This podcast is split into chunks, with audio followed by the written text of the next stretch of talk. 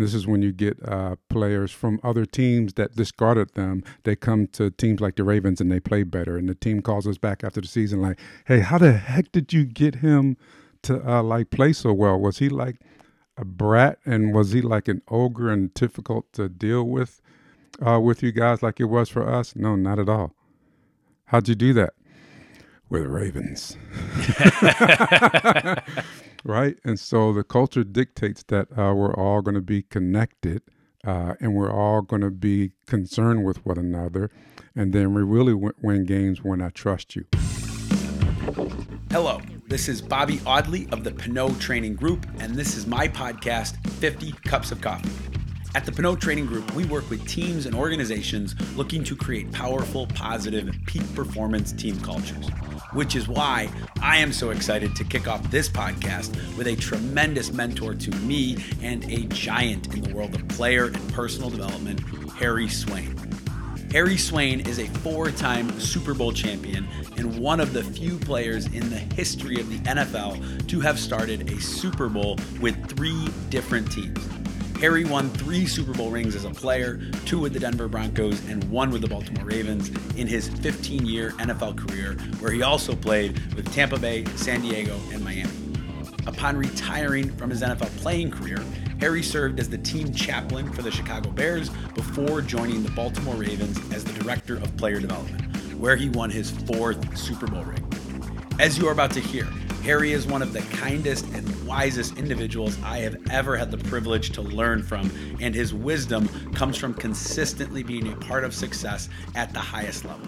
Whatever Harry touches turns to gold, and in this interview, we do our best to unpack why that is. Enjoy listening in on My Cup of Coffee with Harry Swayne. One of my first questions that I had for you was in related to this. Uh, I remember when we first met, you talked about the transition of a college athlete to the pros, specifically the NFL, which is where your experience is, and how it's easy to say it's difficult. A lot of people say it's difficult. I saw you quoted in the Baltimore Sun as saying it's unfair, and and uh, I remember when we talked, the analogy, the analogy that I've taken away. So maybe I'm I'm putting words in your mouth a little bit, but the story that I remember from our first conversation was, you you said imagine being a recent college graduate, you get hired by a top tier law firm, and you know one of the top twelve law firms in the country, and you are not only are you hired by this firm, but you are made a partner on day one. In being made a partner, certainly you're paid partner money, but you're also expected to perform as a partner. You better believe to, it. To really perform at that level. Mm-hmm. And if you don't, yes, you've got this great opportunity. If you don't, then they can they can fire you at any moment. And if that law firm fires you, uh, the chances of you going to another firm are pretty rare. Mm-hmm. And when you laid that picture out for me, uh, it, it, stuck with me just in terms of when you think of the the stress, the challenge, the mm-hmm. the whatever that goes into that transition. So, talk a little. I'd love to, to hear more about that. I yeah. think there's a lot of uh, a lot of the listeners are college coaches, youth coaches, athletes, and mm-hmm. there's there's certainly some business professionals too. And I think the the analogies we can pull again, as you and I have always said, sport and that's why i like that's why i asked the question about your mother mm-hmm. sports for you and i is not the most important thing right it's a great lens to talk about some of these conversations yeah. I, I'd, I'd love to start there uh, on, yeah. that, on that the transition maybe even yours or or some of the folks that you've seen over the years of, yeah. of being in this yeah i'll talk about the unfair part because i mean when you, you think about it we expect these they're still kids mm-hmm. uh, some are not even drinking age yet. Mm-hmm. Uh, especially if they come out as juniors, and a lot more yeah, kids that come struck out me jun- when I was when I was there with you. Yeah, and these folks are walking in the room, and and I'm expecting what I think many people are expecting from watching mm-hmm. on TV. Yeah, these these grown men, and, mm-hmm. and, and I've been working with college athletes for almost ten years now, and mm-hmm. I saw college athletes, right, walking in the room because they're they're just shortly removed that's, from that. That's yeah. all so they're kids. Yeah, yeah, they're still kids. Uh, a lot of them still uh, learning about who they are, but they're expected to uh, perform like a professional, at least on game day. Mm-hmm. and we hope that they don't behave like a normal 21 22 year old on the other days Yeah. And uh, it's so unfair especially the first year because we put them through uh, unfair changes. Take them out of their familiar location uh, away from their support group uh, family. Uh, they have totally new supervisors uh, coaches. They have a whole new system. They come into a whole new culture that's already established. They no longer are sustaining the culture like they were when they were the best athlete on the team. Uh, they are put down to the bottom of the rung, but expected to show really good promise so that you can stay here. Uh, and so we uh, put them through what I like to call we beat the you out of you to make you one of us. And while we do that, we expect you to perform at your best, better than you did when you were at college, certainly, because if you perform at that level, you won't make it in the National Football League. Yeah. And then when the game does start, which is a type of familiar place to the pro athlete, you run into grown men that have been doing Yeah. this Yeah. for a long time, and they have uh, a different drive because they have a wife and family, like real bills to pay, and it's the most unfair situation to be in. Everything is against you. Very little is there that says we've set you up for success. Well, and when you, I remember in that meeting you had on the wall or, you know, on the PowerPoint, the average NFL career is what, three and a half years, maybe less than that now. Um, how much of what you just described, the mental side of the game, plays into that reality for players? Do you Yeah. see a lot of players who come in and certainly they have the talent and potential, but they just can't make that transition? Right. Yeah. Yes. It. I mean, it's tough. I mean, they're not even fully mentally. The brain isn't even fully developed yet.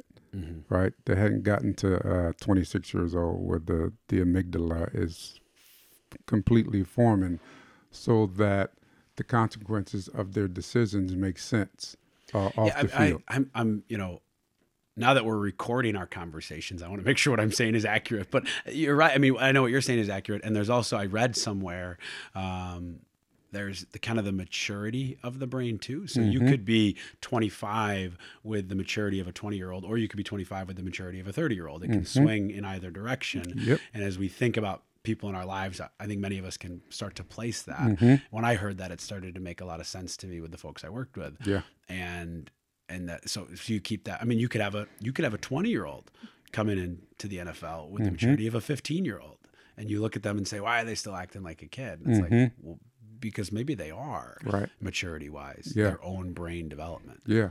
But that makes it harder too, right? You have like this brilliant athlete and he's a brilliant uh immature person. And then so they set the standard and then we expect all others to mm-hmm. follow after that high standard. Mm-hmm. And that's even unfair. yeah So in, in many ways we don't allow them to be 22, 23, 24 year olds, mm-hmm. right? Second, third year as a professional, right? We would like there's no industry uh, that says we want you to perform like uh, one of our top executives in year one or two, yeah right? I mean, there's no industry that doesn't have at least what a 30 day onboarding process to orient you into the company. It's not even an orientation into per se what you'll specifically be doing, but just welcome to your new job. We don't we don't have that. That was created. That was and is, is there a program. way you know is there a way in your opinion to do it better or is this just the reality of professional sports Uh, both. Uh, it's the reality of sports, uh, but in many ways, uh, the more uh, the reality of the specific employee uh, uh, gets cemented in the minds of the stakeholders in the organization and the philosophy of the organization, uh, they'll start to uh, make important uh, what is important from the perspective of the new employee, the rookie, uh, his plight, his journey, how that looks, right? So organizations that do better jobs at that uh, actually grow and make and utilize their player engagement departments better. I was going to say, would you credit, you know, uh, obviously with the Ravens, uh, you all were really celebrated for the work that you did in, in player engagement, player development. So would you, is that an example of an organization that is doing it well? And quite frankly, if you look at, because as you and I have talked about, we can talk about leadership and character development and team culture all we want. In the end of the day, the goal of these organizations is to win the Super Bowl. Mm-hmm. That's the goal. It's not even have a winning season. Mm-hmm. It's not to make it to the Super Bowl. It's to win the Super Bowl. Right. And and arguably, you know, they've done a good job of that too, mm-hmm. statistically, if you look at team sports. So, um, are they an example of doing it right? Absolutely. Yeah. Yeah, they are. And a lot of that had to do with Ozzie Newsome. I mean, he just as a GM, he has a perspective that a lot of GMs don't have. They don't have playing experience. They mm-hmm. don't. They haven't. They don't have like this historical perspective uh, that he had from having an owner like uh, Mr. Modell. Uh, and so, uh, believe me when I say that it, your leadership is important. Mm-hmm. How they see the steps uh, to getting to the lofty goal called a Super Bowl win is everything, right? In him allowing uh, important things, things that uh, do say I'm invested in a particular employee or a player, says everything about how that employee or player uh, approaches his work, mm-hmm. right? So we just happen to have, and this is any industry, you want your employees to go above and beyond and there's some factors in every employee that uh, allows them to do that that pushes them to want to do that for a company mm-hmm. right and so the ravens have certainly created that part of their culture and so how, going back to what you said earlier too you know you're bringing on you have this culture that is created to allow players to go above and beyond and you're bringing on new employees every year mm-hmm. that are the best at what they do from the teams that they played at and you made a you made a comment of that's a challenge too of bringing these individuals in and bringing them into an already established culture when they maybe led the culture where they came from. Mm-hmm. How do you do that? How do you bring these folks into an already established high performance culture, mm-hmm. especially when they have a mindset of, I've already got this figured out? Mm-hmm. Yeah.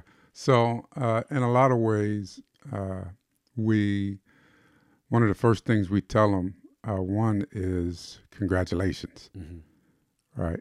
And I really like to detail out all the things they had to overcome to get here. Like some stories are unbelievable. Uh, some are just, there's no way you should even be here, son. And everything in between. And that has to be said, that has to be voiced, uh, right?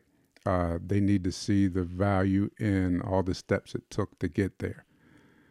And you voice that with them, but also to the group overall, correct? Yes. That's, I remember seeing that with every rookie in the room. Every rookie class. Yeah. Yeah. So that not only is your story spoken out loud, but you know the stories of the people in mm-hmm. the seats next to you. Yep. Yep. And uh, that's repeated in different ways, different people. Head coach does a version of that as well, mm-hmm. celebrating the accomplishments of this people group called players. It's hugely important right? Because the reality of it is, like we said earlier, you'll be gone in three and a half years mm-hmm. in all likelihood, right? And so that's where this is going. So why don't we also start to talk about that as well? Mm-hmm. Right. And uh, so that's when the reality for a 21 year old, the, the dream bubble just bursts. Hold it. I just got here. I've been working my whole life to get here. And now we're talking about leaving. Yeah. Yeah. Right? Uh, and so you, but you have to do both. You got to get them ready uh, to achieve, perform at a high level, and also get them ready uh, to leave, mm-hmm. right? Uh, and so that's why we always say the game is ninety percent mental. Mm-hmm. Like, who does that mental work? Like, we can say it's ninety percent mental, but too many of us are just working on the physical parts with without paying enough attention to the reality of the mental parts of what it's like to have to show up, make a team perform at a uh, a high level, and not and have everything uh, going against you and not having any allowances to make any mistakes, Mm-hmm. right? And then if you should make one, even on the football field, oh my goodness, our evaluations are uh, on the spot, Yeah. right there. Yeah, it's tough. Well, and then I remember uh, you said that I, I think it was you are the only, and maybe you and your assistant at the time, the only people within the organization on the football side of things that are not concerned with how they perform on Sunday. Mm-hmm. You're more concerned with how they react to Yep. how they perform. Mm-hmm. Um, talk about that relationship for the Yeah. players to have somebody who isn't really concerned. I remember you saying you don't even particularly watch on Sunday when you were in that role. Mm-hmm. Yeah, Because that's yeah. not what you're there to do. I think it's huge for me because where I sit, uh, I'm an, I'm an HR person. Like I sit in an HR seat, and I'm not involved in the uh, the daily idea behind your performance or you meeting your you know uh, agreed uh, expectations and tasks. I'm really just concerned about how you think, how you feel about uh, what you did, what you didn't do, what you're going to do, what you failed to do, how that uh, lays and lands on you. And and put us in the so I, I don't want you to name names. If you want to use your own experiences you can um, because I- what the what I'm cons- what I want to what I encounter a lot is individuals that put professionals at any level on a pedestal to assume that they've got it all figured out. They have no nervousness. They have no uh, fear. They're not beating themselves up afterward. A player that might go out there and play a tremendous game, but you know screws up at the very end, and and we think, well, maybe they just brush it off. You, you said before we hit record, you played. 200 games in the NFL, and you were nervous before every single Every one. Every single So one. I have had a lot of experiences talking with folks like yourself who, who say that, but uh, my hunch is a lot of people listening haven't. So talk about that. Talk about being nervous before every game. Talk about the players that you've interacted with that are on TV, interviewed after the game Mm-hmm. as this this untouchable elite individual. Yeah. Yet they have the same self conscious nervousness, fears, and anxieties that the rest of us have. No, you can say the word. I was scared. Yeah. Yeah, I was absolutely. I think I was scared every practice as a rookie. Yeah. and and so many of the games I played in, I was scared, especially if I was playing against a a first ballot potential Hall of Famer. Mm-hmm. I was scared. which you did. I Mm-hmm. mean, you you so it, it's funny because uh, this is a testament to you. We've talked a number of times, and we've rarely talked about you, Mm-hmm. and and so it, it was through Wikipedia Mm-hmm. that I that I learned. Um, so you won uh, what two Super Bowls with Denver? Uh, started. For that, Mm-hmm. Yep. Mm-hmm. on Wikipedia, correct me if I'm wrong. It said you're one of few NFL players to have started for three different Super, Bowl Bowls with three separate teams. So That's San correct. Diego, Denver, and then Baltimore. Right. So two with Denver, uh, one as a player with Baltimore, one as an executive, and then you lost a Super Bowl with San Yes. Diego. So I was last night. I'm doing my research, and I said to my wife, I said, you know. Most people probably say, "Oh, tell me what you learned from those Super Bowl victories, or Mm-hmm. know, the nervousness, or whatever." I'm more fascinated with the loss. Mm-hmm. what, what, especially, you know, I think uh, I read somewhere, I forget who it was, but they were saying they won the Super Bowl and they're looking around and they're cleaning up the field and they got the trophy and they had a moment like of like, is this it? Like this is all there is? Like this I've been working my whole life for this. And and I can relate to that. What I can't relate to is going to a Super Bowl type experience and losing. Yes. That to me sounds heavier than even winning. Losing Yes. sounds way worse than winning sounds exciting. So Yes. talk about that. I know it's a little bit of a divergence, but you you you you triggered that for me. Hey, we're on the bus going to. We're getting real close to the. The hotel we'll be staying in. This is when I was with the Chargers, my first Super Bowl. Mm-hmm. and one of the uh, defensive linemen uh, yells out on the bus. We're sitting in the back of the bus. He goes, "Hey guys, you know that uh, ESPN always plays a few plays from every Super Bowl. They do it every year. Wouldn't you hate to be one of those plays if you lose the Super Bowl? Like they they show that play every year for that Super Bowl." And he goes, "Don't be that guy." Yeah. well, like, oh, thanks, buddy. I Yeah. appreciate that. Yeah. Now, no pressure. But that's what it's like. Yeah. Uh, you don't want to uh, make a mistake that cost the team the game. But this isn't just any game. This is the Super Bowl game. Yeah. And so it'll be like you'll be, people will remember you and you'll be reliving that mistake, that bad play every year that the Super Bowl is played. So what, what did you what did you do on that bus ride to shake yourself? What it was your routine then? Mm-hmm. Uh, not that it got rid of all the. I think that's a misconception too. Uh, you know, again, my hope with this podcast is to have real conversations. Yeah. And it's not to say, here's this 10 step routine. And if you do this 10 step routine, you too will win a Super Bowl. you know, it's, it's saying uh, you might do this routine and you still were nervous, but it still Yeah. allowed you to take on the game. It so does. What was, what was your pregame then? It does. So my pregame really was just going over in my mind every nuance of the defender that I would be uh, going against. It was the same. Uh, and my notes were much different from the notes my coach had. Like he had one level of what needed to be done for success, but I had another two notches deeper than that. Right? They would hand us the game plan, but I, we all had offensive linemen had another more specific personal game plan. Uh, right, based on our own personal, individualized film study. Right, and Was that so- on your own accord or were the coaches? Yes, definitely on my own accord, or extrapolated from the information that he gave, Yeah. putting those together. So true professionals do that. Yeah. Right, it's kind of like the professor. Uh, his job is to give us the information. Right, the student's job is to apply it. For the professional, uh, we're just applying it uh, at work. right, big difference, and uh, it's got to work. It's because it counts.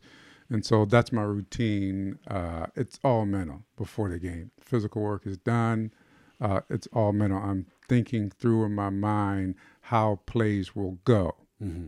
I am uh, giving myself a vision of how things will go, and I'm keeping it as realistic as possible. Like Derrick Thomas is a really good player. He probably will get on my edge. Mm-hmm. It may look like it's over and he could get a sack, but I got a split second to get one more nudge in and then hope the quarterback steps up. And that's how it goes. Yeah, I like the reality of that. I think back to when I was in high school, I was taught visualization. Mm-hmm. And so I would be on the bus ride to a game visualizing how I wanted the game to go. Mm-hmm. And and maybe maybe that's how I read it, maybe that's how I was taught it. Maybe as a kid I just didn't really understand it. Mm-hmm. But I remember almost as soon as the game starts because my visualization was so perfect mm-hmm. thinking that if i visualize it it'll happen the, f- the first second of a mistake the first second of, of missing a ground ball for me playing lacrosse or whatever it might be uh, it kind of rattled Yep. that pregame work because it wasn't realistic. Um, and I'd never thought about that until right now when you were saying Yep. you're seeing, you're you're visualizing how it's really going to go, Mm-hmm. knowing that. Then the power of that is you're not leaning on the visualization to create the peak performance. You Mm-hmm. have done the work, you've done the practice, you've done the physical work. You're acknowledging that your mind could get in your way, Yep. and so it's getting your mind out of your way. That's it. That's uh, that's the difference between uh, performers and high performance performers Yeah, in any industry. Uh, it's how you deal with the mistake, how you deal with your own inadequacy, how you deal with uh, your weaknesses, how you deal with uh, who you're not as of yet, uh, how you deal with your rookie status, uh, how you deal with your lack of experience. Uh, that that's what makes pros. That's that, that's how you get to your second contract. It has nothing to do with your strength, your athletic ability. It has everything to do with the six inches between your ears. That is the National Football League. That's the NBA. That's Major League Baseball. That's big time soccer in Europe. And are you still doing that? You know, right now you're you're in a, you're transitioning from the world of sports to the world of, like you said earlier, you were an HR professional with the Ravens, and being an HR professional in the business world in terms of, you know, I, I think um, I work with a lot of HR folks, and people think when you say HR, Mm-hmm. most individuals just think of hiring, firing, you know, uh, training. Right. When it comes to any sort of you know job on the stuff, but Mm-hmm. HR really has evolved and is evolving to to being a, an employee engagement arm of the business, Mm-hmm. to being a performance talent development arm of the business. How are you using that in in what you're doing now? Yeah, I'm no different. I'm uh, in any industry, and there's really no industry that I'm looking away from for my next opportunity. I uh, claim to be able to get more out of employees than their current employer is right now. Right, I get employees to get more interested in their performance How do you do that? uh, first I win them, right? You got to get to know people in order for them to even consider what you say, uh, because I I aim to find out exactly your true value. Uh, I come from a place that says, uh, in order to really find the treasure in people, you got to first get to know them, uh, right, and to discover that there's some untapped treasure in them right? Everybody has uh, this treasure in them. Too many people aren't even tapping into it yet, but it's there. Uh, typically, somebody sees it before them. Like, that's a young woman of promise. She has so much going for her, but you never really say what it is because you hadn't spent time with them to discover it, right? And it's you got to spend time with them because it's a with thing. It's a uh, it's a it's a it's a two people together thing. Right? You know what? You're really good at at such and such. I heard what you said. Really, I never thought about that. You you hear those conversations all the time, and so those are two people mining for treasure, right? And so once we can start to have that conversation, uh, then we uh, are going down the avenue called, man, I think I have some untapped uh, skills and abilities that I never even realized I did before. I think I may, uh, you know what, I may change departments and take another uh, track to my career. There it goes. Mm-hmm. Which is no different than, in my opinion. I mean, we never got into the details of it, but you said you never saw the National Football League as a vision for you. You never saw Right. that dream. Uh, you were more interested in basketball or figure skating originally. Yes, yes. Um, but you're you're you're listening to what other people say to you Mhm. uh, and finding that the treasure within you, which was for years as as a player, and then and now is is untapping it for other people. Mm-hmm. Absolutely, yeah. And uh, trust me, there's like for any industry, any company, there is a quote unquote Super Bowl for that business. Mm-hmm. All right, uh, but it's the people uh, really that uh, take companies to where they've never been before. Mm-hmm. Right, and it's not necessarily the smartest or the brightest ones. It is uh, like the cohesion of a group uh, committed to one common cause, and it doesn't even have to be all the employees. All the Super Bowls I've won, there was a nucleus of about seven to eight guys on the team that carried the other sixty, and that's just how it works better that way Mm-hmm. right? We all had the same message, right? Maybe eight different perspectives, but at the core, it was the same. We were united. We had co- cohesion and synergy. Departments that have that, uh, they blow it out of the box. They have incredible numbers, and they have a great time doing it, no matter how tough and challenging it was. Yeah.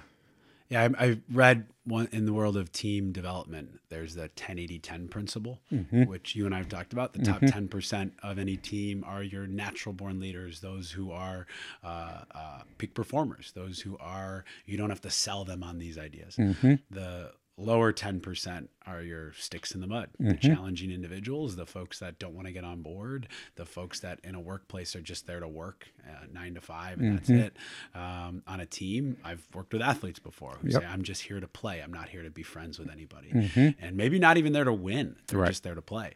And then the middle 80% are who you're trying to, they can get influence to the bottom of Yes. the top. And so how do you pull them to the top? One way or another. And so how you know those those teams, and we highlight the teams that won Super Bowls or were in Super Bowls, but as you know, there's there's fantastic teams I'm sure you've been a part of that weren't successful in that right, uh, or maybe were successful but didn't win the ultimate Super Bowl. Yeah. So is what you said. You know, there were those so Super Bowl teams in particular. There was a nucleus of seven or ten individuals who really led the culture. Mm-hmm. Uh, is has that been the case with every team you've been a part of? And if you, as you look at the unsuccessful teams, were they teams that simply lacked those seven to ten leaders? Well, my first team that we lost the Super Bowl, we definitely had the seven to ten leaders. Mm-hmm.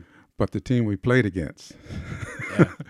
they were far and above. They had uh, superior athletes at so many more positions than we did, and they were now we know Hall of Famers. Mm-hmm. This is Steve Young, Deion Sanders, Ricky Watters, Yeah. Jerry Rice, and that backup receiver that nobody mentions. That's who, that's who you guys were playing against. That's who we were playing against. so it had more to do with them, and they had additional purposeness because their quarterback was overcoming the past shadow of Joe Montana. Mm-hmm. So had added incentive. So no, there was no way we were gonna. We had that was the third time we played them that year. Oh, wow. We lost to them all three times. yeah. Yeah. Preseason, regular season, and the Super Bowl. Yeah. They're just a phenomenal Super Bowl team. Right. Yeah, but we did have the leadership and the buy-in and the commitment and the sacrifice, all those elements uh, that said uh, we should be crowned. Mhm. But they were better. Yeah. Well, you were close. You were Here's the thing. Here's the crazy thing about that game: the players knew that they were better, and we would talk about it. Yeah.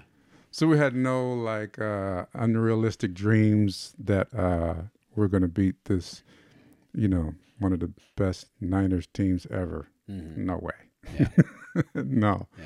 But we're going to play it out. Who knows You're what's still gonna go. yeah, Yeah. we're still going to go, Yeah. right? And uh, we're still going to be pros. We could care less what the, the score is. Uh, we play the game because we love to play the game and love to play it at a high level. And you did you still go out playing to win? Absolutely. Yeah. Yeah. Yeah, I think that's an interesting nuance because, you know, I remember growing up playing high school lacrosse in upstate New York. Mm-hmm. West Genesee lacrosse is the at the time had won I think 14 state championships and and in in high school sports this mm-hmm. happens in some college spaces but in high school sports there can be a team that just becomes a dynasty for years and years mm-hmm. and every time we would play them we never beat them when I was when I was in high school or middle school or elementary. Never never beat a West Jenny team, even in like a summer league play. And I remember acknowledging that as a player one time. And like eh, this notion of well they're better than us. And i didn't say it eloquently and my mm-hmm. teammates and even my coaches were looking at me as if like why are you you know why are you why are you saying that right? Like, mm-hmm. you gotta have faith have belief have this. Mm-hmm. And i said I, I got tremendous i, I want to beat this team more than anybody else. Mm-hmm. Um, and there's an acknowledgement of hey they're better athletes and a better team. And we can still win. We can still come out here and give it our absolute all. We can still hope that they make some mistakes that day and the ball bounces our way. But it, it goes back to that conversation we had earlier about kind of the reality of things, acknowledging the reality of things. I, I still don't know, you know, I'm early into this podcast journey, uh, but I've been doing this work for eight years and I'm consistently trying to find a way to teach these concepts of team culture, teach these concepts of peak performance without, um, without sounding like any book, any podcast, any teacher has the answer, has the, you know, here I am sitting down with a four time Super Bowl champion. And if you listen to this podcast, then you can gleam and take all this stuff and become a champion as well. And that's not how it works. Uh, I think it, it's really embracing it's embracing i do this stuff because it's how i live my life. It's mm-hmm. embracing I, I get up early i have a routine i i am focused on performance because because that's just the way we do things here. Mm-hmm. That's team culture. Mm-hmm. When you show up to play for the ravens there's no guarantee you're going to win a super bowl in your time there but that's not a reason for not buying into that team culture. Yeah. and and so it's I think that's that's cool. I just that's a Yeah. uh, I, I I like how you acknowledged that Yeah. uh, of what they have there. You're right. It's a lot about uh, belief. Like I love players, veteran players that have never been to the Super Bowl before, and then they go. They have a uh, what I call a very uh, veteran nervousness, right? It's like an experienced nervousness uh, because they really want to win. Uh, they have a different level of want to because they don't know. They know they now know the value of the place that they're in. They realize how difficult it is to get here, and so they want to make the most of it. Mm-hmm. Right? That can sometimes go either way. That can lead their performance one way or another. Right? What I like to tell them is that the Super Bowl is nothing but a game uh, that just lets uh, everybody else around the world know that you're a champion. You already are. You do not need the Super Bowl game and win it to to crown yourself champion. Do that before the game, please. Mm-hmm. right? Sell it in your mind that I'm the best in the world because I'm the best in the world. And of the best, we are the best. There's only one other set of individuals that you can uh, can argue that this season at this time, mm-hmm. and that's the other team we're playing. So let me go ahead and go. You know what? I'm a champion. Champions are not just made after the whistle is blown and they have one more point than the other team. You're telling me that that team that lost the Super Bowl aren't champions themselves? There's no way. Yeah. And so once you get that out of the way, right? Now you can literally just walk in the boots that you just sat in front of you uh, as a champion. Then you will have a more realistic expectation about how this game will go, mm-hmm. right? You always want to be dictating uh, your conduct, your behavior through your thoughts, right? I always like to think that your thoughts are uh, the script, right? And if you're the actor, hey, just remember your lines, mm-hmm. right? Uh, so the only thing I'm really fighting against is stinking thinking. yeah. Right. Your thoughts are the script. Your thoughts are the just script. Remember the lines. Yes, you're the actor. Remember the lines. Yeah. Right. It's not a hard thing to do because you have written the script. I just want people to write more hopeful ones, uh, more accurate ones, more realistic ones, right? So that they line up with their goals, right? And then I only look for distractions that say otherwise. Sometimes it's one bad play out of 68. And how do you write when you're working with a, a, player? How do you write a hopeful and realistic script mm-hmm. for them? You know, because I, I am I am willing to bet that I wanted I want to make sure we refine this conversation. Yes. Because I think when we use the word realistic, there's a lot of folks in the positive thinking camp yeah, yeah. that are gonna come at us. Yeah, yeah. And say, what do you mean by that? Yeah, yeah. I got a story for you. Go ahead. And I think this story is public, so I'll, I'll use names. Yes, this story is. If public. it's not, I can edit it later. Yeah, so. this story is mm-hmm. public. So, the Ravens win the Super Bowl, and they go back to Denver the next year to play the Broncos, mm-hmm. right? Jacoby Jones fields the first punt. He's the punt returner and a really good one too. And he's back there waiting for the ball to come down. One of our rookies backs into him, right? Lost his spatial relationship, backs into this all world punt returner, pretty good receiver, caught some important balls for the Ravens during his time here. And Jacoby gets hurt. They have to take him off the field. Uh, immediately, I run over to the rookie, not Jacoby, to the rookie. Uh, and I'm looking at him and I'm looking at his coach, give him some really, uh, uh some really good coaching in that moment. And uh, I already know that Jacoby is hurt, and I kind of got a good idea that it's his knee. And since I've had a few MCL tears and sprains, I think that's what it is. Right? I'm not a doctor, but you know, just from mm. me looking.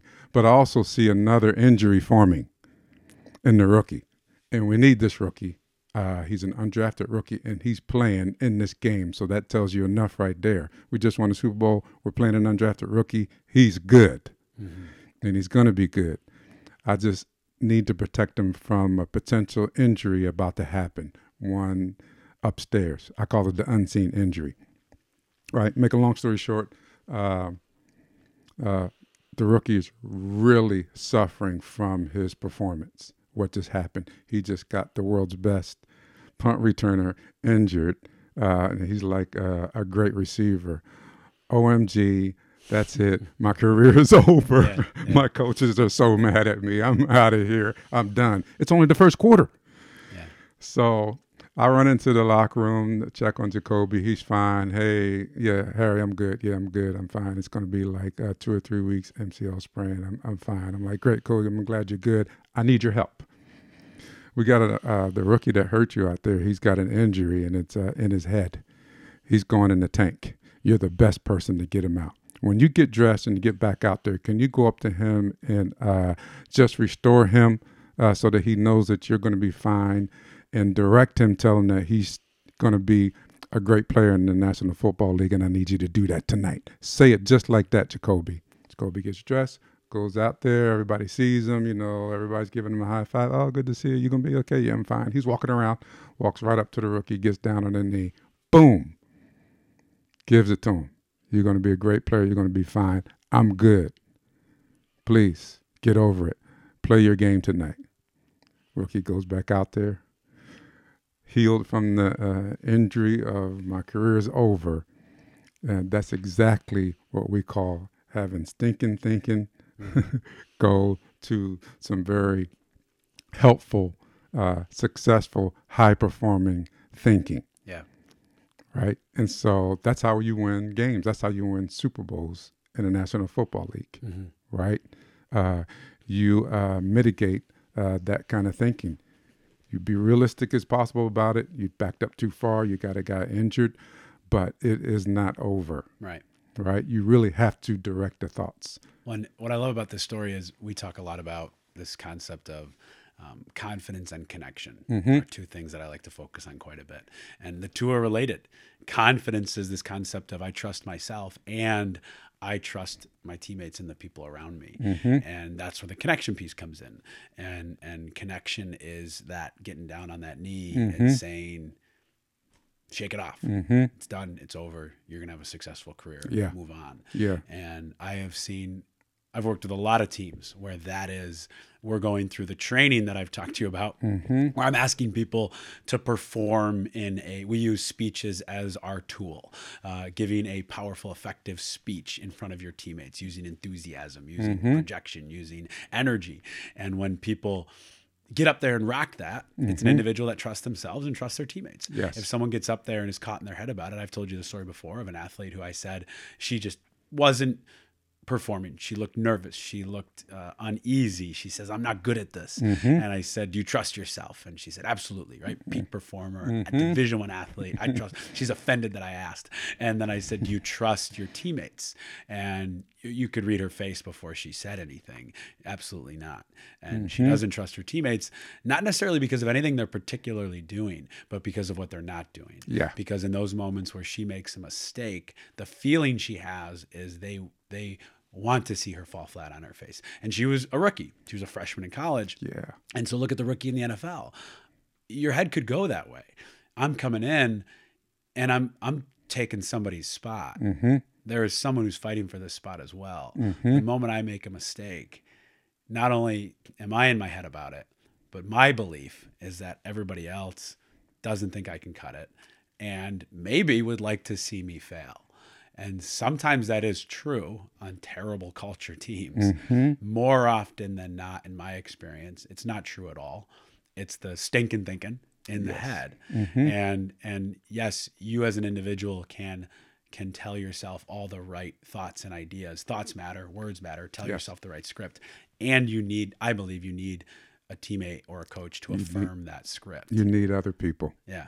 Yeah. That connection. Connection is everything. Yeah. right? That's that's really the name of the game, right? I mean, even the the strategy I use, I assume that Jacoby already knew that. Like I know he had only been there uh, just a couple years, uh, but that's always been a, a cultural pers- uh, characteristic of the Baltimore Ravens since I was a player here. The players are connected, whether they are actually connected or not. I don't care. Yeah. Tell me about that because I've said that before. so I, I, I believe that just most of uh, what we learn is caught, even as adult people, right? Uh, I think uh, just the demonstration of uh, how it should go is better than uh, waxing eloquent on a 30 minute presentation about how our culture should go, how we should conduct and behave. I think that the presentation should come after you've already demonstrated it.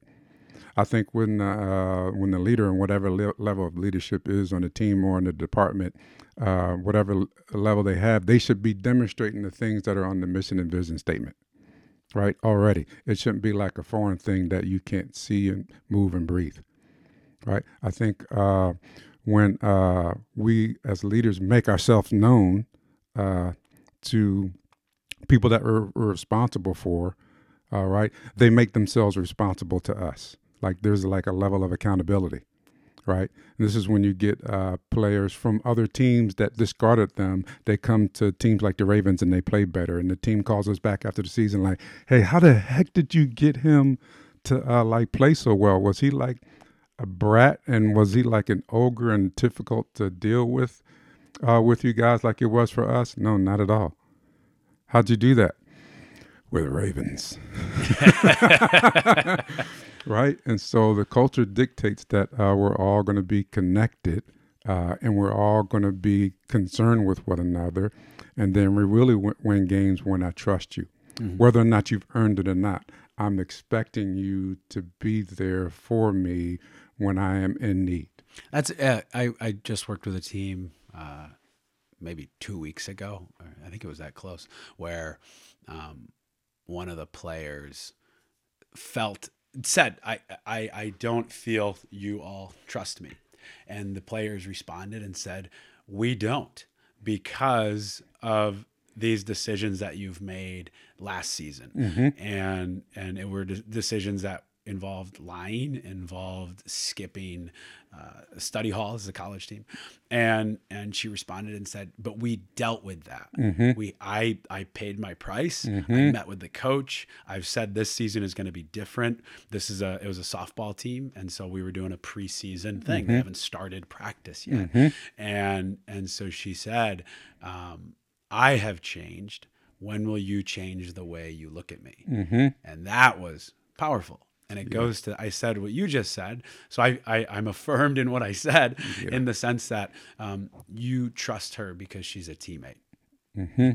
put that out there yeah if she breaks that trust then we deal with it mm-hmm. but you've got to trust people inherently anyways i always use the the reason i wanted you to talk about this idea of of uh, we're whether they're actually connected or not mm-hmm. what you mm-hmm. said i don't care and i think you know what I the way I take that, mm-hmm. so you know, add your add your opinion here. Okay. Um, the way I take that is I look at I always I've come up with this analogy that a team is a family, mm-hmm. and a lot of people want to say that our team's a family. I say, great.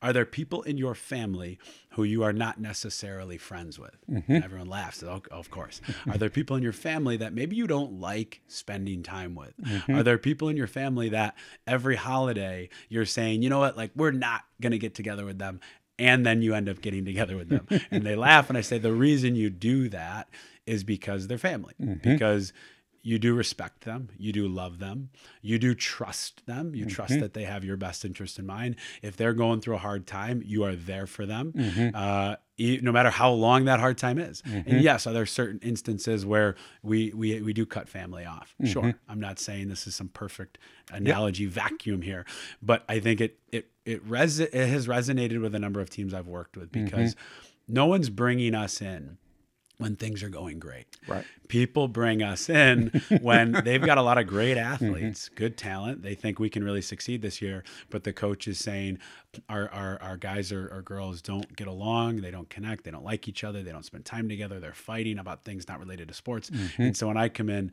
I'm not I'm saying I'm not going to wave some magic wand and solve all these right. arguments for you. I don't care if you're friends. Mm-hmm. I don't. And if you are looking to create a powerful culture, I do care if you're a family. Mm-hmm. And I think it's people look at it as family as the next level from friends, and I don't see that. It's Mm-mm. just a different relationship. It's different relationship, and that's how I see this idea of yeah. I don't care if you're friends. I don't care if you're like you said, really connected. Yeah. Don't care what you're what uh, people are doing wrong. That happens all the time. We are always, and English, people will hate me for this. We're always being team we are in the process of demonstrating daily that we are a team. Mm. And we expect people to uh, come over, take the bar, lower it, and then we walk over, take the bar, and put it back up where it belongs. Team. And so we continue to do that over and over again with different things. We're going to the cafeteria to get some lunch. I merely ask you, hey, uh, can I sit with you today? Sure. I just put the bar up that said team, right? Even though that young person may have never been asked before if he if I could sit with him, mm-hmm. right? And so uh, that's just how it happens with family. Like, it like here's a good way to look at it. So the Ravens will always be in the AFC North, mm-hmm. right? Right. They will be in this family called AFC North. Depending on how many games they win, their standing within the AFC North could go from one to five, right? But they'll always be AFC North as long as the commissioner doesn't reshuffle it. Right. You get my uh, idea. It's the same thing with family. He'll always be my uncle. Uh, I know he drinks a lot, especially at the family picnic, and I got to cover his mouth sometimes because my kids are around. But he's my uncle, mm-hmm. right? He's part of our family. He is who we are. Yeah, he doesn't always behave like I think a great uncle should behave, but he's ours, mm-hmm. right? And so, in other words, I just said I'm willing to uh, suffer to make sure that uncle knows he's part of our family. Mm-hmm. Now, when a team or an organization uh, approaches uh, the relationships they have, they are now just connected, even their worst employee, uh, to the uh, purpose of this particular company. Even they, with low skill set, maybe lower abilities, are will perform above and beyond uh, what it is their job description says because they're connected to us now because uh, we have grabbed a hold of that person and said, You belong to us. This is classic, like Eagles fans. Eagles fans got to be the worst. You can talk about the Eagles, and the fans will be all over you. Uh, right? Uh, they love their team, but they'll sit in the stands while they're losing and just ream them to death. but if you do it, they'll jump all over you. Yeah, yeah. Why? Oh, yeah. Because I can I can talk about. Eagles, You can't talk not about yours. I believe that. right? That that's it's loyalty. Well, and you're, you know, my experience tells me that you're correct. That that when when you treat people that way, that Mm-hmm. that uncle who's ours, that individual has the ability to rise to the occasion, to join the culture, to shift, to change. I've seen that in teams Mm-hmm. I've worked with, and I've been around enough teams where there's an individual that even in that environment Mm-hmm. continues to push back against the culture and i i sought out a solution for years that didn't include cutting that person Mm-hmm. or firing them or finding another place for them i read all the books i, Yeah. Mm-hmm. I talked to a lot of coaches and at some level, you know, because I looked at it as we're coming and saying we're going to solve your team culture challenges, we're Mm-hmm. going to create better leaders. So, in my opinion, if I can't get that that individual on board, then then what, am I any good at what I do? Right. And I think the reality is there's always going to be someone, may, not always, not every team, but in in doing this.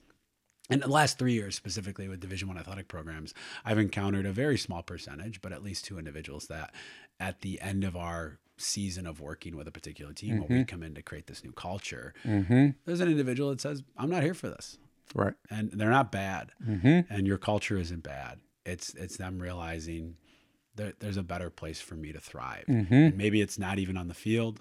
Maybe it's it's at a lower level because I don't want to I don't want to play at this level. Mm-hmm. Um, you mentioned Rutgers; they're a good they're a good example of a school that recently joined the Big Ten conference. That's Mm-hmm. and that's when I would talk to those coaches when I was working there. They said that was a big part of that. We have Yeah. players that were recruited not expecting to play Big Ten, Yes. and now all of a sudden we're playing Big Ten. Yes. And if I'm trying to mold you into a Big Ten athlete, that might not be what you want to do. Mm-hmm. So may, maybe there is an opportunity for you to go thrive Yeah. somewhere else. Yeah, yeah, you're right. You can't win everybody. Mhm. I think um, you got to be willing to take those losses, Mhm. right? And even that person in a department in a division, uh, don't isn't it? It's a challenge. That person makes it a challenge for the people around around them. right? They kind of keep us sharp, right? They kind of remind us of uh, even uh, while we're while why we're here. That's why I love talking to you. You are the, the most positive person. Those Yeah. people keep us sharp and remind Yeah, us why we're I've here. always been that guy on Yeah. the team where guys didn't like this particular person, uh, uh, but I was able to find something intrinsically valuable about that person. Mm-hmm. Right. Uh, I guess I was. I've been doing this work for longer than I thought. I didn't just want to win games. I wanted to win people. Right. Uh, Mm-hmm. Even as a player. even as a player, right? Initially, when I first started playing uh, uh, sports, uh, I found out that my dad really liked sports. I didn't know him very well. I thought that I could win him through playing sports, uh, and so I've always been conscious of that? this. Uh, Or is that a I wasn't conscious of it until in college. He came to see me play a game, and, it, and he came to the worst game he could have come to. Rutgers was playing Florida. Mm-hmm. Why the heck were we playing the University of Florida? No idea. At home or down in Florida? Thank goodness it was at the Meadowlands. Oh, wow. yeah. yeah. But uh, it didn't matter that day because my dad was at the game Yeah. and I was trying to win his admiration. And so I played a lights out game that was totally surprising to my coaches. They were looking at me like I was on something. Uh, but I knew exactly what it was. Uh, it had nothing to do with football, everything to do with my connection to my father. Right. And so I've just, all I've done really is taken the, uh, the power of family and just applied it to my different workplaces and different teams and different locker rooms. That's all I've done. Yeah. You think about the greatest institution that puts out leaders is the family. Well, and I think that's an awesome transition segue into what I what I told you originally I wanted to start with, but this is the nature of our conversation. So I, I love the way it's gone.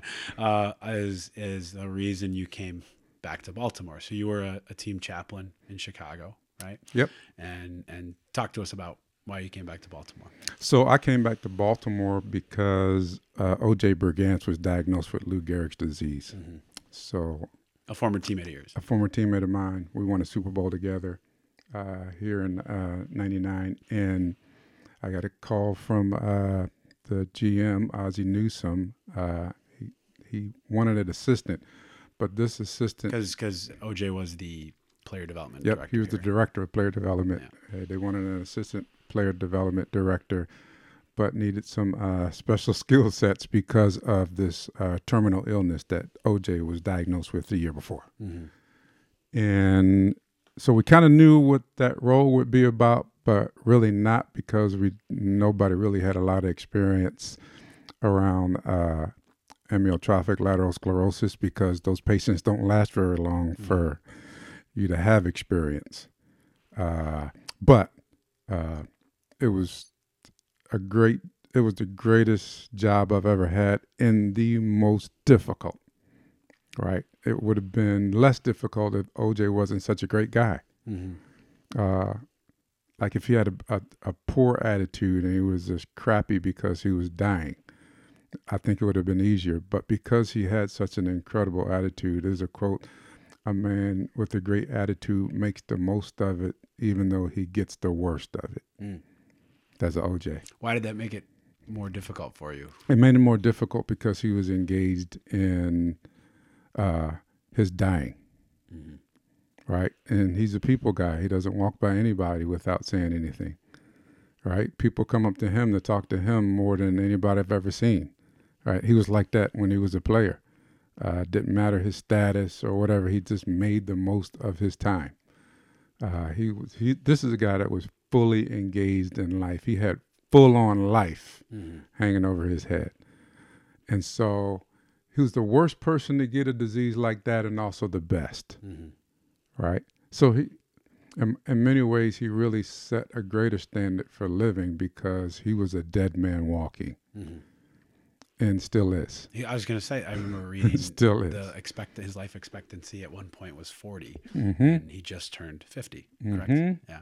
Yep. So beat the doctor's Well, prognosis. and, and you had um, a great quote. There, so there's a Baltimore Sun article mm-hmm. when you first came back talking about why you came back and working with OJ, and you had a really good quote in there. I don't know if you remember it. I don't. About um, the perspective that working with OJ gave you for the job as as a player development director, as a player engagement director, on what you're saying right now. Okay. In regards to when you're working with these young kids, the story you told earlier, guy who has an injury, uh, a guy who maybe made a mistake that could end his career, uh, a player who's drafted as, say, a quarterback and is sitting behind another quarterback who's becoming the franchise player. And when these individuals meet with you, they think they're going through the worst thing that life could throw them. And you had this really great line about working with OJ gave you such perspective on not only and not to say that you know everyone's own challenge is their Yeah. biggest challenge so It's we're not legitimate. talking back a challenge Yes. But i think what you know the, the quote in the paper was just about that you know mm-hmm. so people can take away from it what they want and say that you know it's it's it's a pretty they, they simplified the heck out of it. Mm-hmm. And and the reality is that quote for me was clarified with what you just said of it's not just about comparing challenges. Oh Right. what gives you the right to be upset about a, a meniscus tear when mm-hmm. oj's got als that's not it. The point is here's this guy who you said is a walking a dead mm-hmm. man walking and he is still an attitude of fully engaged in life, an attitude of going up to people and saying hi to them, an attitude of doing his job. Mm-hmm. One of the most difficult jobs, I think, in the league, Yeah. because you're dealing with the mental side of the game, mm-hmm. and and doing it at an extreme, at, at, at the highest level. You know, the Ravens during his tenure and when you were there with him has received the accolades uh, for their player engagement office. And that to me is the context that's needed in Yeah. terms of saying that's the perspective it gave you. Yeah, yeah. I mean, he really does give. I mean, he's a walking example of uh, this very sacred thing called life, right? Even though uh, he's dying, so is everybody else. And despite uh, what it looks like, uh, I really do believe that uh, OJ is more free than anybody who has full use of all their limbs, right? Because of how he sees it, uh, how he just relates to the space that he does have, as opposed to the things that he doesn't have. Uh, they don't have a chance. Uh, when I learned more about ALS, I realized that uh, this disease, the last muscle that it will affect is the muscles that move your eyes. And what I love about uh, OJ is most people don't know what a look. A lot of people over the years have asked me, uh, it's really tough to see him because I've seen him as OJ before. Uh, where do I look? I don't want to stare at his hands or his shoulders or the wheelchair. I'm like, look right at his eyes. The disease hasn't touched that. Yeah. and uh, and that's really not uh, how I know how he's doing, Yeah. right? If I'm on the side of OJ and I say, OJ, how's it going? And I see his eyes move, I know that he's doing great, right? He's still got time. Yeah. Uh, and he, this is a guy that just knows how to live a life. I've Yeah. said before that he's the strongest man in the building, right? Uh, but in order to get that label, you got to go through the toughest thing. Do the players feel that? Does does your culture reverberate from his example? I think the the culture has uh, has been directed and sustained because OJ is in their midst, Yeah. right? I think his office is a good office to uh, walk in after you're, uh, you know, you won't be playing for two or three weeks because of an injury. He'll give you all, you automatically get perspective when you look at OJ. Yeah. Like, oh, this sucks. I got to use crutches to uh, go home and get upstairs to my second floor bedroom. And then you walk past OJ's office. Well, I'm glad I got crutches too. yeah, and, and and like you said, it's it's not a um, it's not a uh, well. At least I'm not in his predicament. It's a it's because of his attitude. It's because of his still being engaged in the office. It's because of what he's doing. Right. Uh, it it for me it it um and it was a choice of his. It was a choice of his to stay involved. to Yeah. stay involved and to uh, think about this uh, diagnosis this particular way. Mm, that was his choice. That was saying. his. Yeah, cho- that was a very intentional choice. Yeah. I mean, you. I, we had to have conversations before the tracheotomy, Mhm. right? We had to have conversations before the wheelchair. We had to have conversations before uh, his last meal, at least a meal that he would chew the food. Mhm. Uh, I mean, can you imagine having conversations about uh, the last time I make love to my wife? Mhm. And so these are like life death conversations. Mhm. Uh, these are uh, people grieve a loss of a loved one, but you never really grieve uh, different faculties one at a time as you lose them, Mhm. one by one, bit by bit, right? I remember the first time I saw the pen drop out of his hand. I just stood up, went over to his desk, put it back in his fingers so he could start writing again. Yeah. right? So we had to talk about that. So what are you going to do when you can't write anymore? It's like, can you use the other hand? Can you? T- hey, I just saw something on the internet. They got this machine that like types for you and just talking to it like Siri, Yeah. Yeah. Yeah. right? It's that kind of discovery, and just his even attitude on different conversations like that uh, told me that he had already decided in his mind that not only he's going to do this, but he's going to do it the right way with the right attitude. He made up his mind for that. Yeah, and for me, you know, I, I'm not trying to reach here and create a full circle theme of, of this conversation. I, I think we started out by kind of talking about the idea of realistic, realistic hope, and and positive attitude and how it relates to that. Mm-hmm. I I get myself and Ryan when we go into a room, we get categorized as the positive energy guys. That's Oh, what really? gonna talk about. Yeah. Okay. You know, and you'll have people that oh yeah, like kind of roll their eyes at it. You know, I don't need another positive energy Uh-huh. workshop in my life. Right. And we always say positivity, positive energy is not the denial of problems. It's not just constantly having a smile on your face. It's the acknowledgement that there are challenges. It's the acknowledgement that there are problems. And in that, I will be solution oriented. Negativity, growth mindset, fixed mindset, negativity Yes. is is complaining about the problem and letting that be your crutch, mm-hmm. letting that be your what you're priding yourself on. Look how hard my life is Right. instead of saying this is the this is the challenge it sucks and i'll i'll have moments of mm-hmm. venting and complaining about it and that moment will be quick and i'll move on and find a solution for it. The pen mm-hmm. drops out of your hand great. Put it back in. If that doesn't mm-hmm. work can you write with the other hand? If not can we find a technology to help you write? You're staying engaged you're staying involved. When the players walk in that room it's not about I don't have a right to complain because my situation isn't as bad as as OJ's. Mm-hmm. That's not it. It's about it, here's an example of an individual that has no excuses, who doesn't focus on the problem, focuses on what's the solution to the problem. Yes. which is what, which is what we're we're you're looking to get an individual to understand so they perform better in a football game for a three and a half game. years, maybe, so that the rest of their life they do that same thing with their husband or wife. They do that same thing with their kids. They do that same thing when they're faced with something like ALS. Um, it's it, one of the things I've appreciated most about about talking with you is that you know yes we've told a lot of stories in this podcast about football because that's your lens Yeah. and I want it to be abundantly clear that uh, just like your mother, you don't care that much about football. No.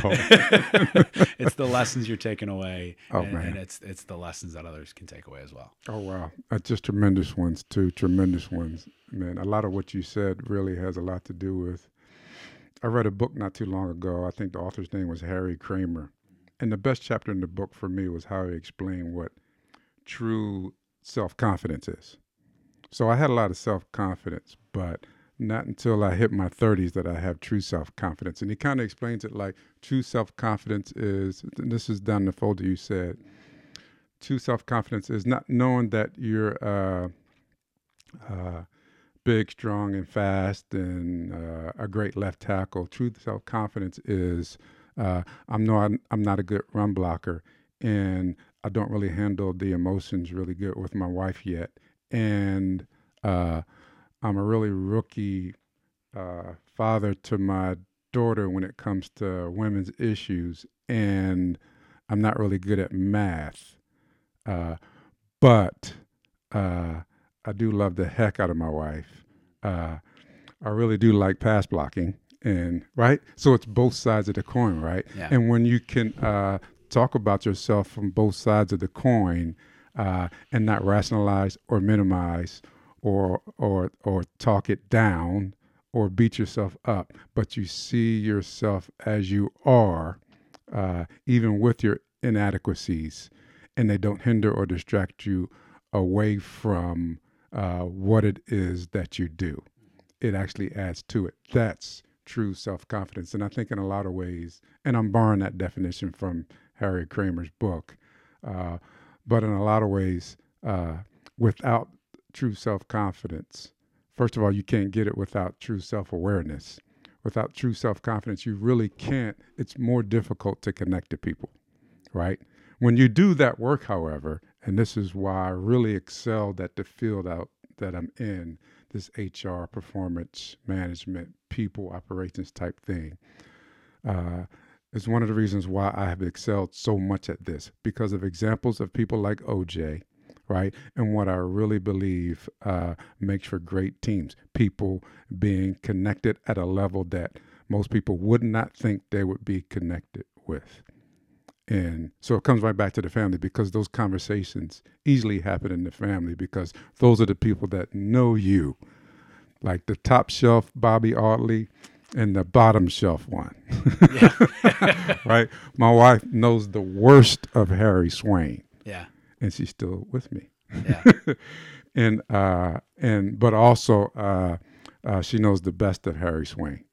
And so her guiding point is that best guy despite the fact that the uh, inadequacies, inadequacies, shortcomings, mistakes uh, sometimes get in the way, uh, we do not allow that to retard us or keep us away from the potential possibilities uh, from uh, the great things, the good things, the positive things, Yeah. right? And Yeah. so it's a choice. It's still a choice. Well, and your wife, I would assume, would if you were consistently the worst version of Harry Swayne, mm-hmm. would not tolerate that. Right. And and and that I see in relationships. Mm-hmm. Those that those that do rise to the occasion. It's those mm-hmm. that see the best in you, see the worst in you, accept you for both of those, and say, I am going to expect the best of you. I mm-hmm. am going to challenge you to bring that to the mm-hmm. table and not tolerate the worst of you.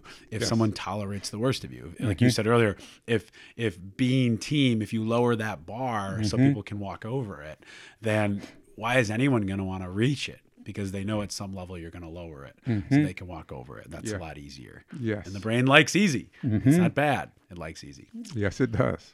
Yes. it. Yeah. That's great.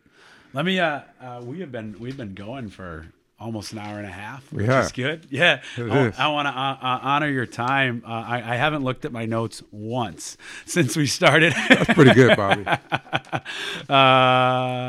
let me ask you this: So, Mm-hmm. what role does you know a team chaplain play, especially on a team that not everybody is a you know tr- traditionally as I chaplain is kind of a, for the most part a Christian role, Mm-hmm. um, and not everybody is Christian. And now nowadays, not only is that the case, but I think people are obviously more open and honest about what they truly believe in. And so, what role does that play Mm-hmm. Yeah. in the league? So basically, the team chaplain is just he's just the spiritual guidepost, the spiritual leader of a team, an organization, right? And so, uh, chaplains, for the most part, it doesn't matter what faith a particular employee is, because it's also uh, regular employees, players, coaches, Sure.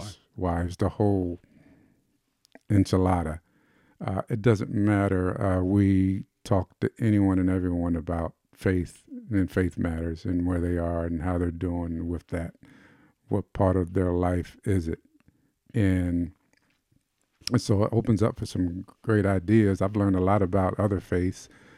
I've discovered some faiths I know more about than the actual person that say they have the belief. Yeah. but uh, yeah, it is basically I am in many ways a uh, a care provider. I am just really bringing help and care to people, uh, right? I am uh, helping them walk through the different hurdles in life, Mhm. right?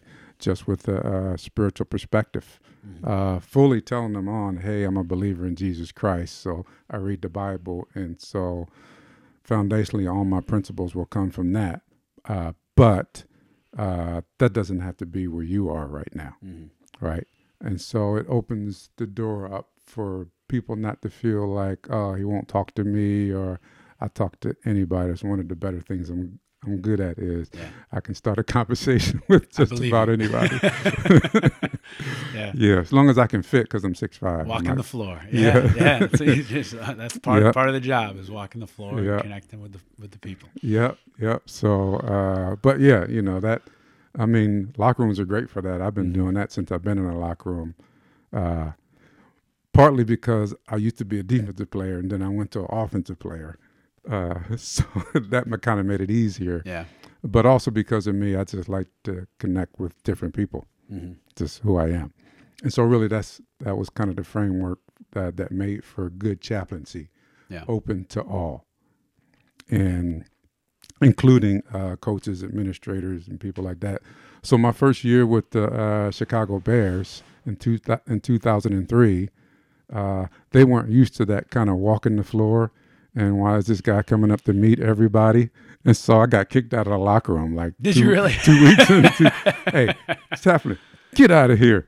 Yeah. so I wasn't allowed in. Had they had Uh, a chaplain before? they just- had. They obviously didn't I think you might have been in there a couple times walk at the least. floor. Yeah. But it was the most familiar spot that I had, the locker room. I mean, I just got finished playing two years prior, those players didn't know that. Well, and, and I and I'm not. I don't want to project what what the reasoning was for for wanting you out, but I will say They were knowing- teasing me. knowing I'm sure they were teasing me. They were you, just teasing and me. and uh, Yeah. you are an individual that you know. Again, we talk about energy and how you show up, how you make people feel. Yeah. You're an individual that when you walk up to somebody, there's a sense that you either got a question to ask or you want to learn something or I know we're going to talk. Yeah. You're not just saying hi. It's kind of that No. idea of, "Hey, how you doing?" Yeah. And if someone says good, most people keep walking. You'll stop them and say, "No, no, mm-hmm. no, that's not what I asked you. Mm-hmm. How you really doing?" Yes, exactly. Yeah. So that's exactly how I got in, got invited into the locker room, uh, because it took a couple weeks, but they just not enough of the players knew me.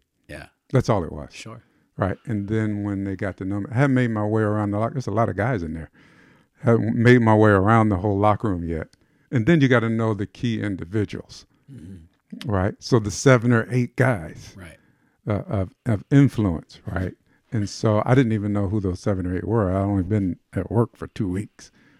And so uh, Do you figure it out on your own? Do you ask people? I did. I just asked people. I talked to people. I saw. I watched people. Mm-hmm. I mean, I guess I was, I should have been a psych major in college. I was business. Uh, but I finally got there. Figured it out. I figured it out.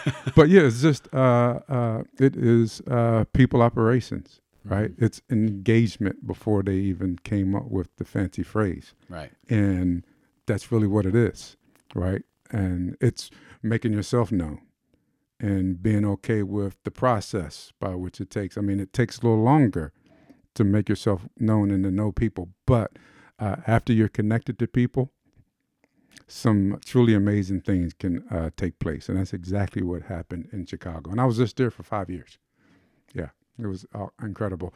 And here's the, here's the thing. So the Bears go to the Super Bowl. It's my last year there in 2007, and uh, they lose that Super Bowl. That was Peyton Manning's first Super Bowl win. Um, Tony Dungy, head coach of the Colts. Uh, Lovie Smith, head coach of the Bears, and they give me an AFC Championship ring. I'm thinking they're going to give me like a replica of the ring.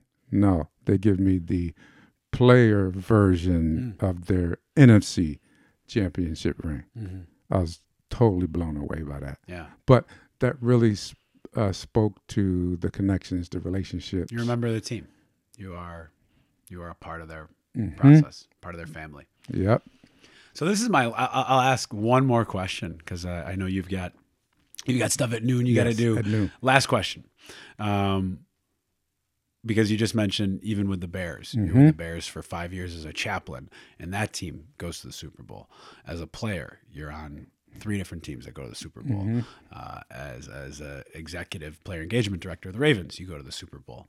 Um, you were just at the Ravens last year. This year, they're having one of their best seasons mm-hmm. ever. Mm-hmm. You know, people are talking about them going to the Super Bowl. Is that is that luck?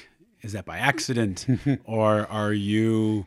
I'm not. I'm not asking you to take credit for the teams going to the Super Bowl. Mm-hmm.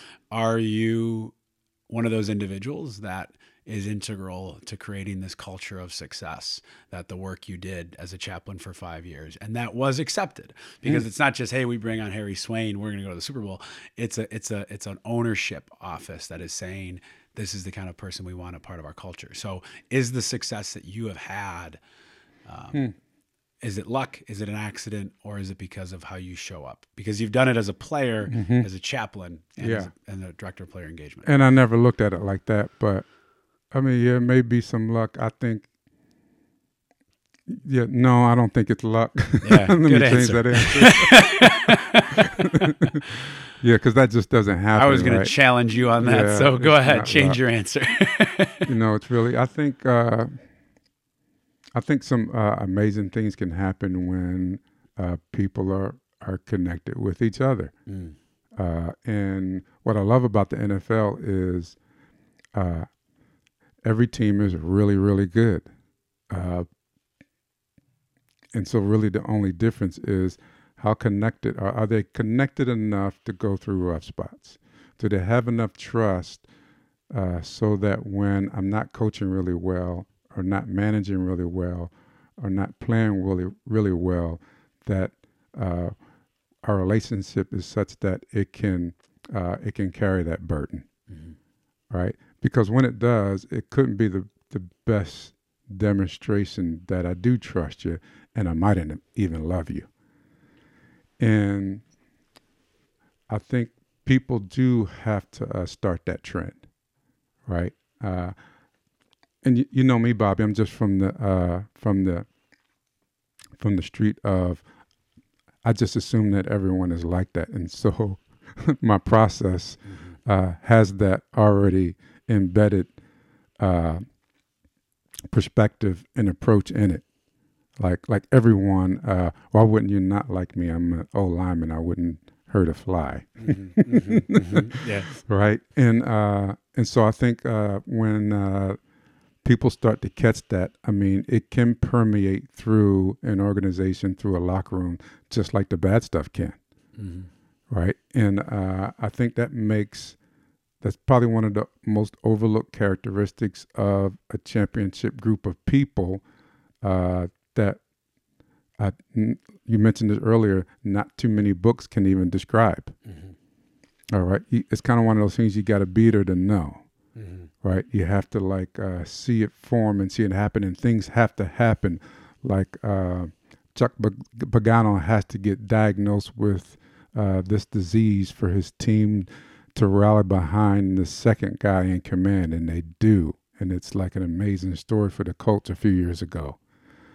And so people do something when they're together, and then when they're given this grid called uh, life's tough turns happen, then it gets a place to demonstrate itself. And then it grows because of the difficulty, right? I really think that people they grow on their own just in the normal course of life. But I think they really take a jump in their growth and in their community connections when tough stuff happens, mm-hmm. right? It's like New Yorkers hate each other, and then a tough thing like 9/11 happened. Now they they they become part of this one unit, right? Yeah. When some tragedy happens, right? I love that about the human spirit. Mm-hmm right? I just operate off of uh, we're already connected. Tragedies have happened, uh, right? And they may happen again. Let's get connected now and stay connected, right? Yeah. Uh, let's live, work, and breathe and be in community uh, together because we could not have this tomorrow, mm-hmm. right? And so I think that does that mindset uh, can catch like fire and people can grab a hold of it and special things happen when people get together on at that level. Yeah. Yeah. That's beautiful. Thank you. Thank you. Uh, I'll say before we before we close here, number one, you and I have always planned our conversations for an hour, and we've never been less than two hours.